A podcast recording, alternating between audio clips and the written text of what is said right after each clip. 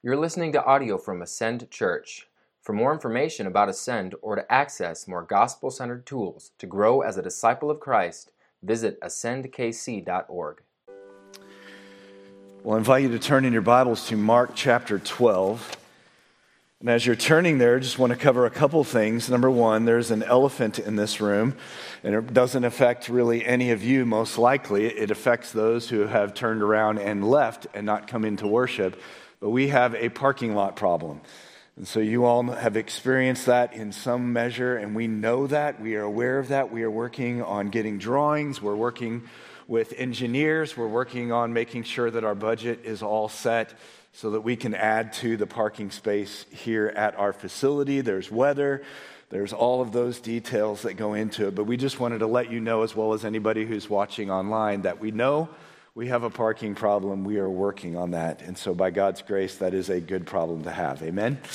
And then also, I want to just remind you that if you were not here last Sunday, what an opportunity to be challenged, encouraged, and comforted all in the same sermon by Dave Harvey. The ripple effect in my own life continues even this morning to be reminded of where contentment can be found, and that is in our identity in Christ. I love the phrase that he used over and over again. When we do not have what we desire, we have more than what we deserve. What an amazing truth. What an amazing gospel.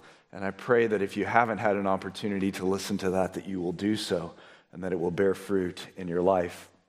Mark chapter 12, we continue our study of the Gospel of Mark. I'll begin reading in verse 18. And Sadducees came to him who say there is no resurrection. And they asked him a question, saying, "Teacher, Moses wrote for us that if a man's brother dies and leaves a wife, but leaves no child, the man must take the widow and raise up offspring for his brother. There were 7 brothers. The first took a wife, and when he had died, left no offspring. And the second took her and died, leaving no offspring. And the third likewise, and the 7 left no offspring. Last of all, the woman also died. In the resurrection, when they rise again, whose wife will she be? For the 7 had her as wife." Jesus said to them, "Is this not the reason you are wrong? Because you neither know the Scriptures nor the power of God? For when they rise from the dead, they neither marry nor are given in marriage, but are like the angels in heaven. And as for the dead being raised, have you not read in the book of Moses and the passage about the bush, how God spoke to him, saying, 'I am the God of Abraham and the God of Isaac and the God of Jacob.' He is not the God of the dead, but of the living. You are quite wrong." One set of grandparents I had lived in Los Angeles, and we loved visiting our grandparents.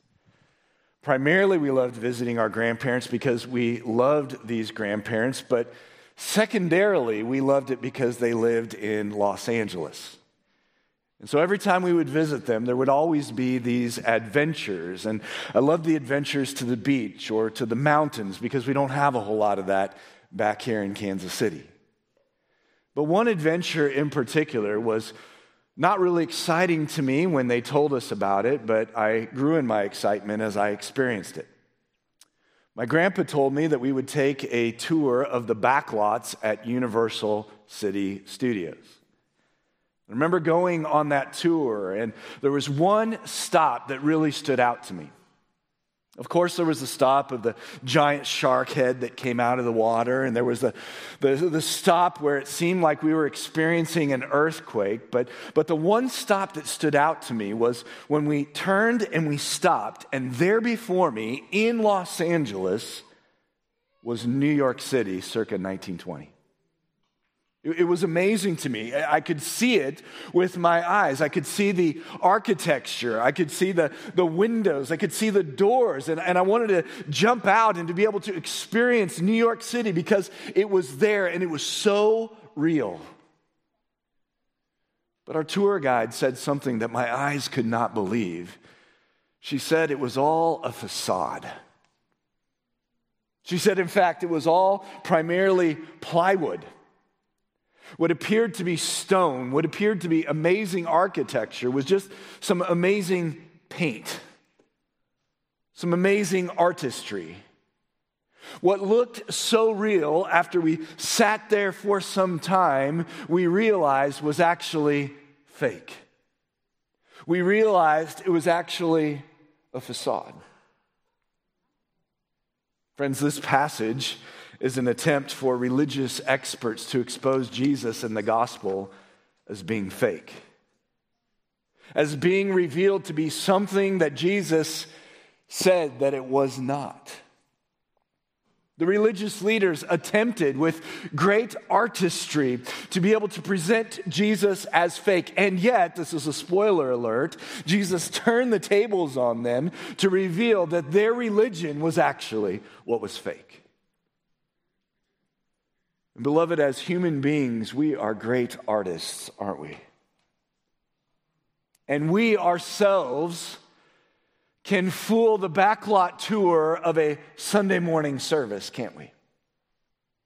We can actually go so far as to fool small group relationships, to present ourselves as one thing, but in reality, actually be a gospel facade. And so our passage before us gives us an opportunity, you can see the big idea in your notes, to realize that when it comes to the truth of the gospel, time and truth go hand in hand. Given enough time, sitting in the tram, viewing one another in our backlot tour, looking to see who we really are, will expose whether or not it is the gospel that has transformed us or whether or not it is a religious facade. So I want us to see four facades that this passage reveals to give you and to give me an opportunity to see, is our faith real? Number one, the facade of pragmatic religion. The facade of pragmatic religion. Look at what it says in verse 18. It says, the Sadducees came to him who said, there is no resurrection. If you've studied the Gospels at any length, you are probably familiar with this group to whom Mark introduces to us for the very first time. Up to this point, we've seen religious leaders described as Pharisees. We've seen religious leaders described as scribes. We've seen even religious leaders described as the Sanhedrin. But this is the first time in the Gospel of Mark that we are introduced to the Sadducees. Mark adds in verse 18 that these people were known by their refusal to believe in the resurrection. In fact, that's often why people say they were sad, you see. I didn't make that up. Why does Mark introduce them here? What is it that he wants the readers to understand when he presents the Sadducees for the very first time? Well, for us to be able to answer that question, we've got to get into our little time machine to go from the 21st century back to the first century. And as we arrive at the first century, we are introduced to a culture who is very familiar with the Sadducees. In fact, by Jesus' day, the Sadducees had been around for about 200 years. There was a time where a family in Israel known as the Maccabees were going against, and they actually created war against the Greeks who were coming into Israel and trying to take over Israel and trying to be able to overturn the years and the generations of following after the God of Israel, and the Maccabees would not stand for it. And so they revolted against Greece, and they actually succeeded, and they set up what was known as the Hasmonean dynasty. The Hasmoneans were going to be the precursors to the Sadducees.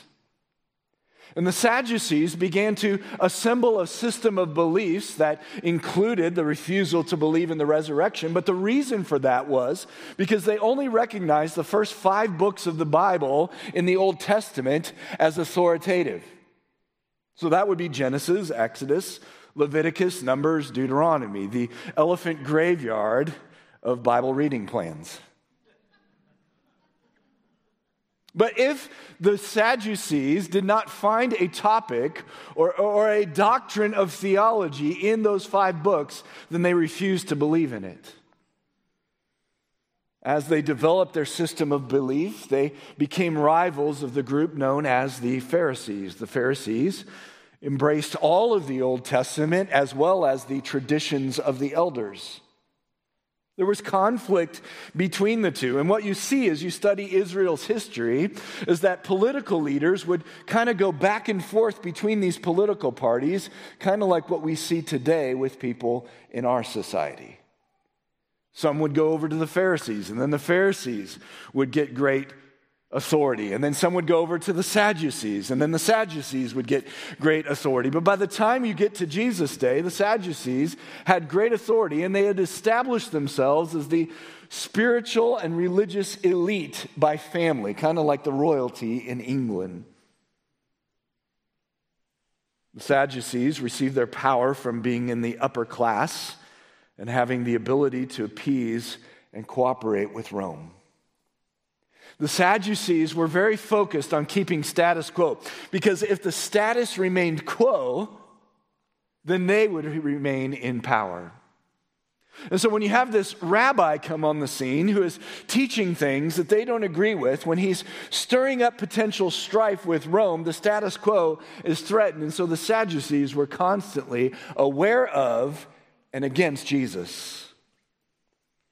And so the Sadducees come up to Jesus. And Mark wants us to know that they do not believe in the resurrection. It's interesting, isn't it, to hear that a famous athlete or a famous entertainer claims to be a Christian? When I was growing up with my dad playing for the Royals, I remember friends at school would say, man, if your dad could just lead George Brett to salvation. Can you imagine the revival that would take place around the globe if number 5 became a Christian? We often hear about somebody after a Super Bowl win that says, I give glory to God, and immediately we're like, oh, Christians. But then we hear many times these entertainers or these athletes, we hear their language or we see their decisions that they make with relationships, and we start to wonder, are they really saved? And the question must be asked, how do we know whether somebody is truly a Christian? Is it because they are religious? Is it because they attend church? Is it because they say when they are interviewed, I give glory to God? Is it because they attend small group? Is it because they give money in the offering?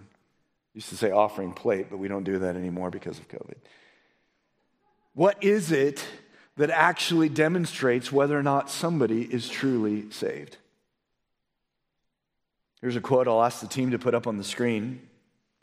The Pharisees demonstrated concern for ceremonial law, that was in the Mosaic covenant, for ritual purity, but also the preservation of their status, keeping the peace, and complying with Roman overlords. Listen to how they handled the last weeks of Jesus' life. They paid blood money in Matthew 27, verse 6, to Judas to betray Jesus.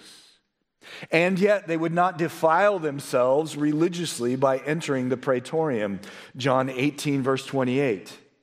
But they also handed over a fellow Jew to be tried by Gentiles. Beloved, listen, their approach to religion was pragmatic. Pragmatism is when the end or the outcome justifies the means. When we are so focused on the outcome and care less about the process of getting that outcome, that is pragmatism. Listen, the gospel of Jesus Christ cares very deeply for the outcome of the gospel, but it also cares very deeply for the process. And there's been plenty of professing Christians throughout world history who, in their quest for outcomes, have actually defamed the name of Christ in the process. Here's a quote Pragmatic religion uses religion for one's personal benefit. Why are you here this morning? Is there a hope that you had as you prepared to come to this building that somehow God would shine his favor upon you because of an act that you did apparently for him? Why do you give of your tithes and offerings? Why do you worship one, work one? Why do you become a member of a church? Why do you get baptized? Why do you do or perform any religious activity? If it is for your own personal benefit, then that is pragmatic religion. Gospel religion is the expression of a relationship with God rooted in worship, in spirit, and in truth. Gospel religion is the expression of a relationship with God rooted in worship, in spirit, and in truth. I haven't known or applied this for a lot of my life. I grew up in an environment where it was a Christian school and a Christian church where you were expected to be at the church anytime the doors were open. You were expected to almost wear a uniform on Sunday morning of a coat and a tie. You were expected to use one and only one version of the Bible.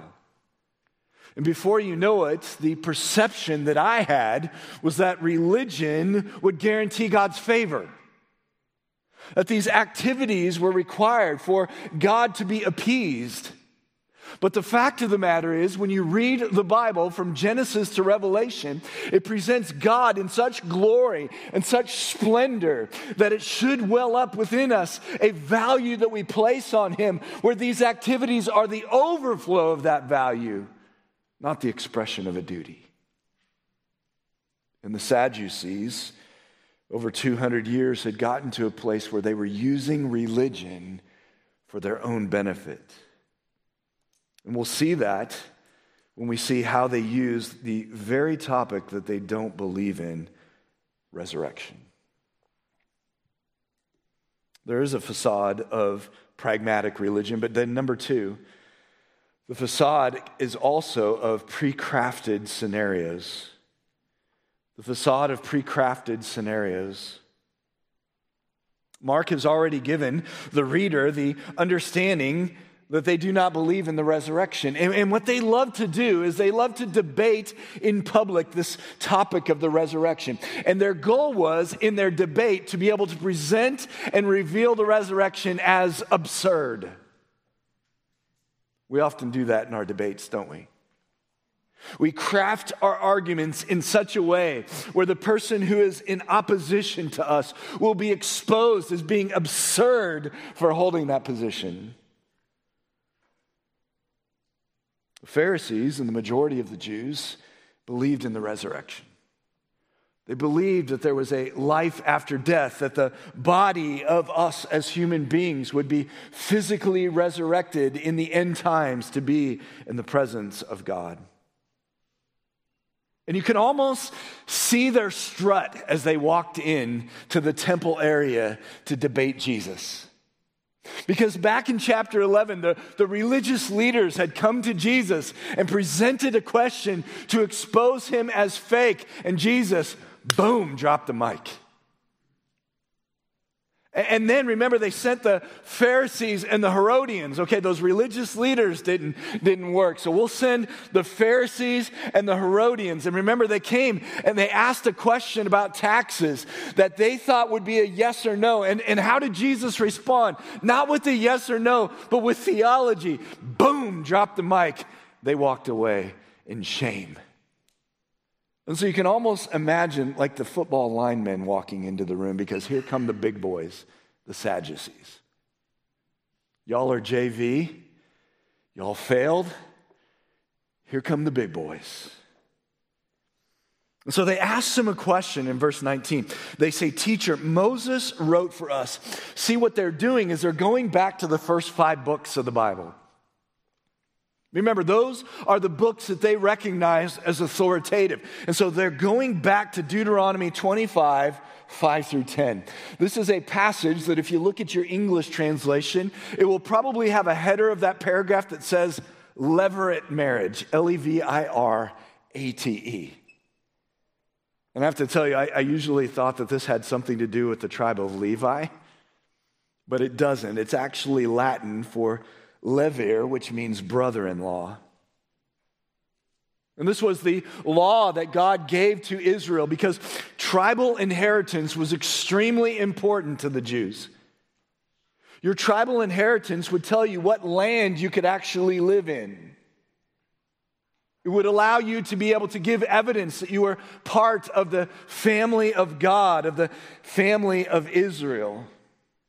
And so God gave instruction that if a husband and wife were married and there were no children and the husband died, that there could be a way where a child could be raised up so that the legacy of family and tribal inheritance could continue.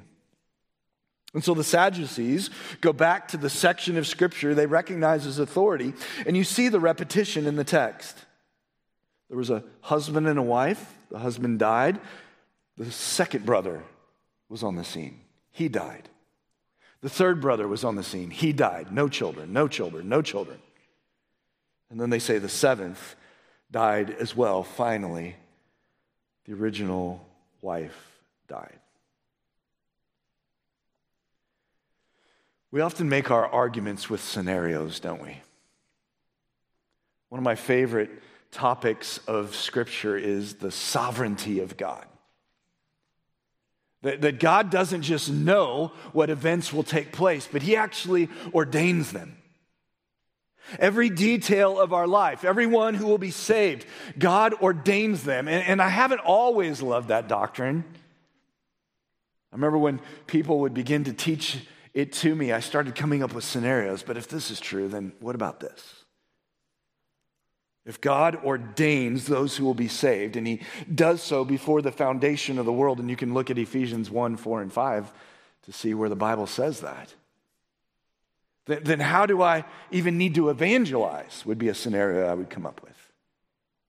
Then why do I even share with my kids about the gospel? Because if they're ordained and predestined, then they'll be saved, so what does it matter? And I'd come up with these preconceived scenarios to prove my point.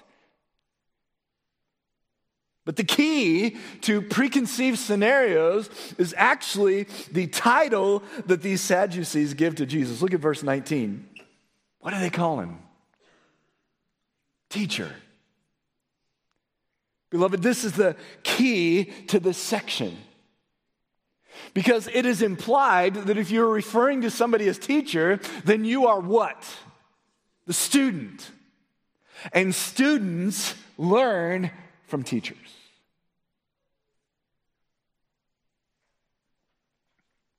Here's a quote that I would encourage you to engage with. When we bring pre-crafted scenarios to be proven right, we are not seeking to learn. When we bring pre-crafted scenarios only to prove that we are right, then we are not coming to learn. The process of debate might reveal that we are right. It might reveal that our presuppositions that we came to the debate with will prove that we are right, but beloved, we should always come to a debate with some measure of being a learner. It's not always wrong to come to debates with presuppositions or pre-scenarios. But the key, beloved, and I would encourage you to write this down, is what is the standard of right and wrong? Is the standard of right that we believe it? Is the standard of right that we can comprehend it? Is the standard of right our convictions and our conclusions? See, the Sadducees came to the debate with Jesus with the pre-crafted scenario that they were the authority on right and wrong. But beloved, when it comes to the gospel, we must submit ourselves to the fact that the standard of right and wrong is God's word. And friend, that's a multi-layered statement that I just made. And just because we can give a verse to defend our position does not guarantee that our position is right. Here's a phrase I would encourage you to write down. It's one that the Reformers constantly stated. Scripture must interpret Scripture. Scripture must interpret Scripture. That's why biblical theology is so important. Biblical theology, the reminder that the Bible is an entire story. And the scene of a story cannot be interpreted in a way that the entire story is contradicted. So when we think we understand a verse or a passage, let's look at the rest of the Scripture to see, does Scripture agree with our conclusions? Because, beloved, at the end of the day, when it comes to the gospel, the authority of right and wrong is Scripture and the gospel itself. The Sadducees, however, were convinced that they themselves were the authority. And time and truth went hand in hand to expose their authority was a facade. Number three, the facade of pseudo-theology. Pseudo, P-S-E-U-D-O, starts with a P. Pseudo means false or not genuine. And what they do is they take their real-life scenario, their real-life scenario of a husband and wife, and then the husband dies, and that whole Levirate scenario, and they take that scenario, and just like Jesus did with his stories, they draw a theological question. That's what they're doing here, is they're taking a real-life situation to somehow present a theological truth. So it begs the question, what is theology? Well, at a basic level, theology is the study of God. But I want to present to you another definition. Theology is the study of God's character revealed in the unfolding of redemptive history centered in the person and work of Jesus Christ. Theology is the study of God's character revealed in the unfolding of redemptive history centered in the person and work of Jesus Christ.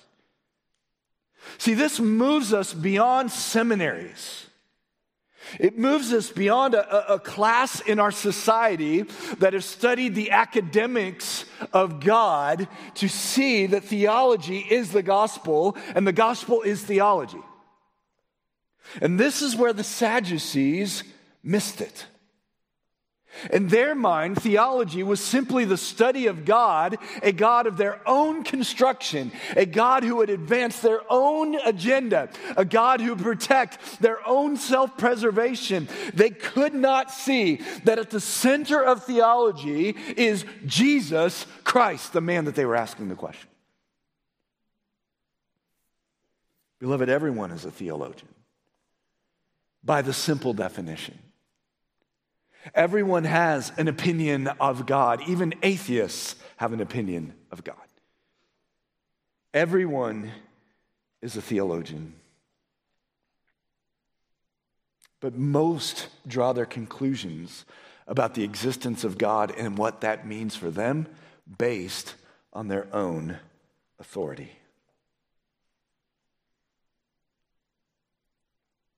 Isn't it interesting, the question that the Sadducees state in verse 23. Look at what it says. In the resurrection, when these individuals rise again. And yet, what did Mark say they did not believe in? The resurrection. So why in verse 23 are they using a theology topic that they don't even believe in?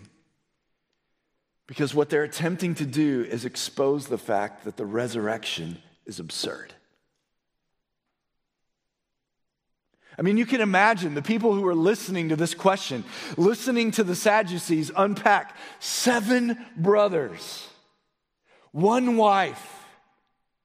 7 brothers, 1 wife, no children. The people, by the time they got to the 7th, are saying your story is absurd. And what the Sadducees were hoping is that people would realize as absurd as our story is, so is the belief in the resurrection.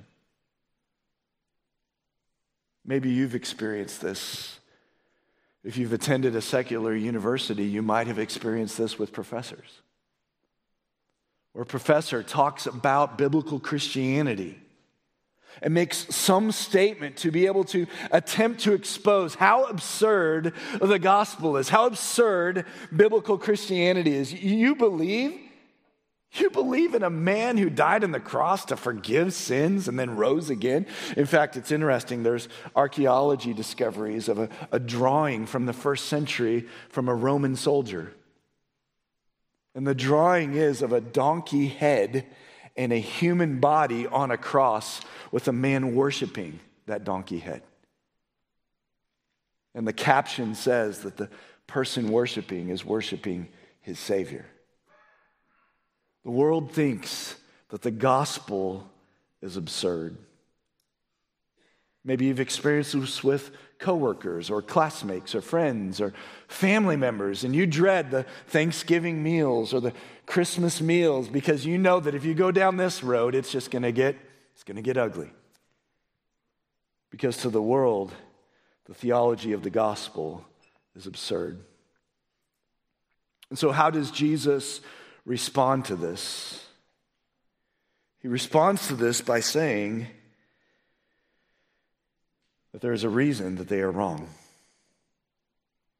There's a reason why their pre-crafted scenario, why their pseudo-theology, why their pragmatic religion is wrong.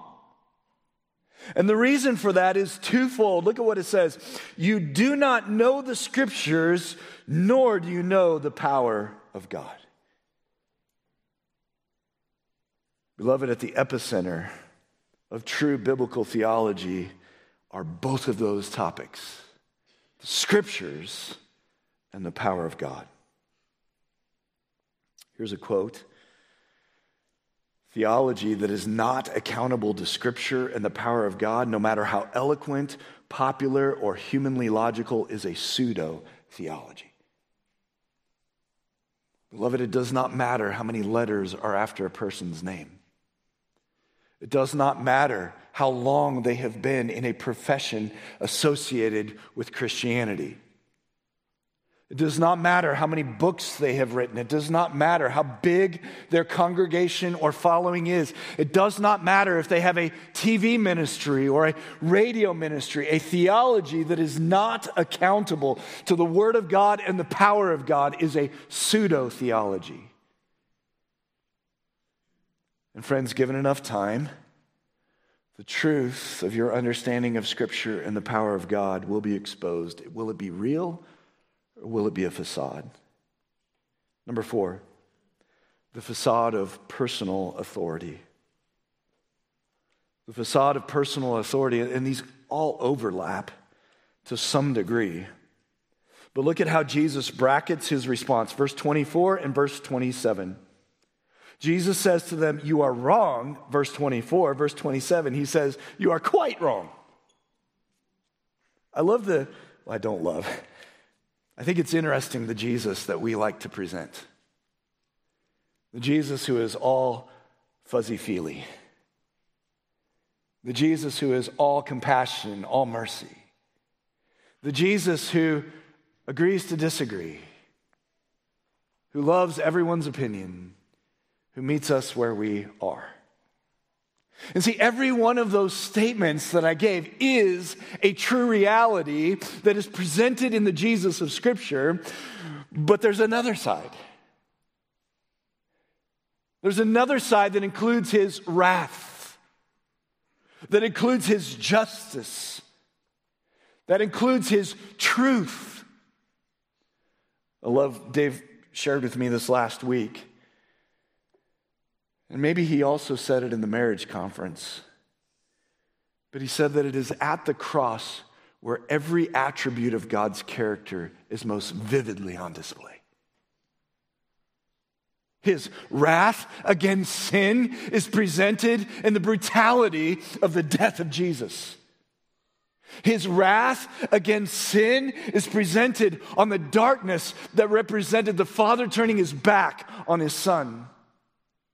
His mercy and His grace and His forgiveness and His compassion are vividly on display in the cross. You want to see the epicenter of God's character? Then look to the cross.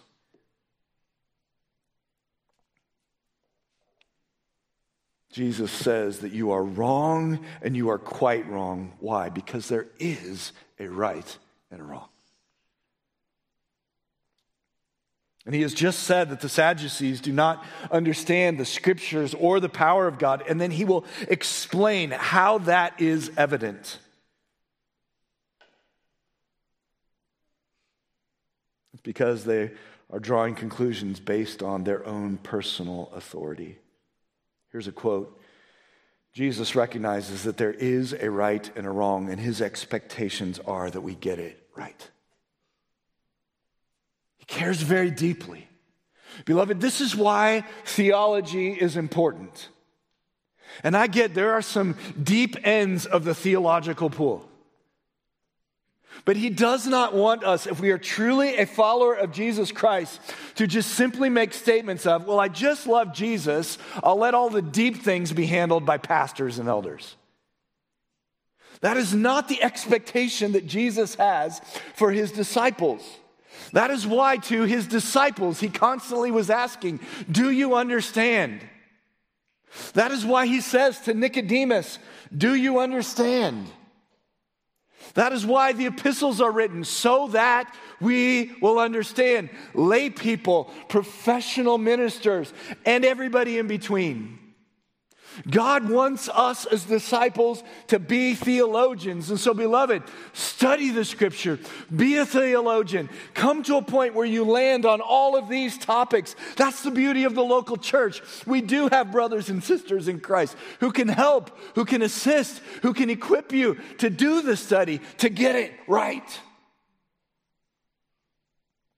I remember learning something in seminary, and it was a rare opportunity for me to have a great conversation with my mom's brother, my uncle.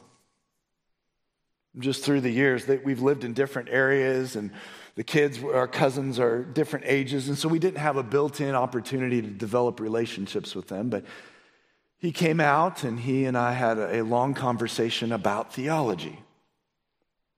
And we were talking back and forth about what his church believed and what we believed, and I hope that I handled it well, although, man, I look back to some of the conversations that I had when I was young, and I'm so ashamed. But my desire in that conversation was to be able to move my uncle and me toward this reality, and that is, there is a right and wrong. But what my uncle said at the end of our conversation is, how do we know who is right? You see, throughout history, that often is answered by some authority in a religious professional setting.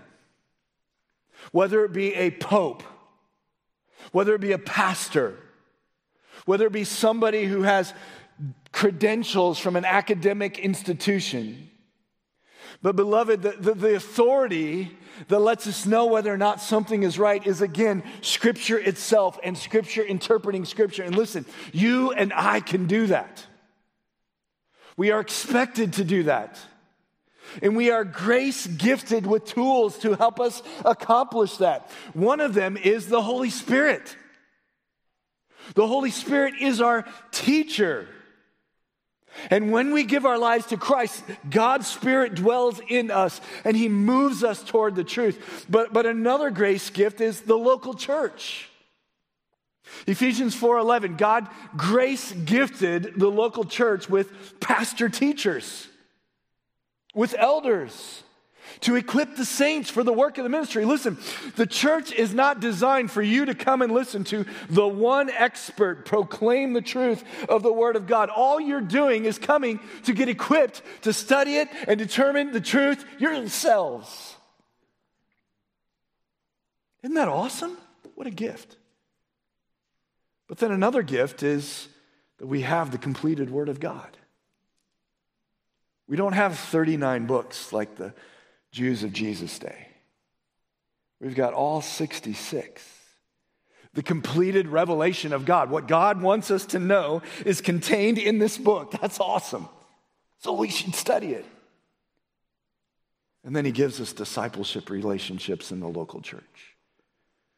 Small group, serving in kids ministry, developing relationships at Spring Festival. You knew I'd get back that back in there.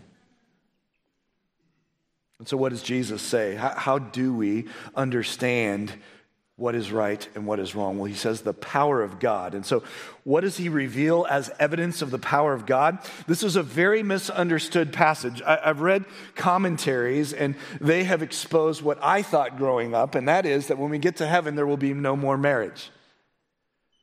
There will be no more physical intimacy. Because it says here that they in heaven, angels do not marry nor are given in marriage. And so when believers get to heaven, there will be no more marriage. There will be no more giving in marriage. But that isn't specifically what Jesus is teaching here. What he's teaching about is the power of God. Look at what he says. He says, "For when they rise from the dead, they neither marry nor are given in marriage, but are like angels in heaven." That's the key phrase.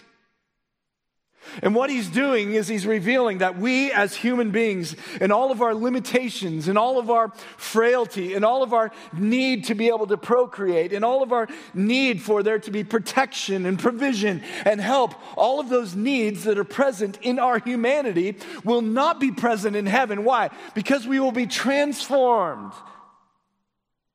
And all of those fleshly and human needs will no longer be present.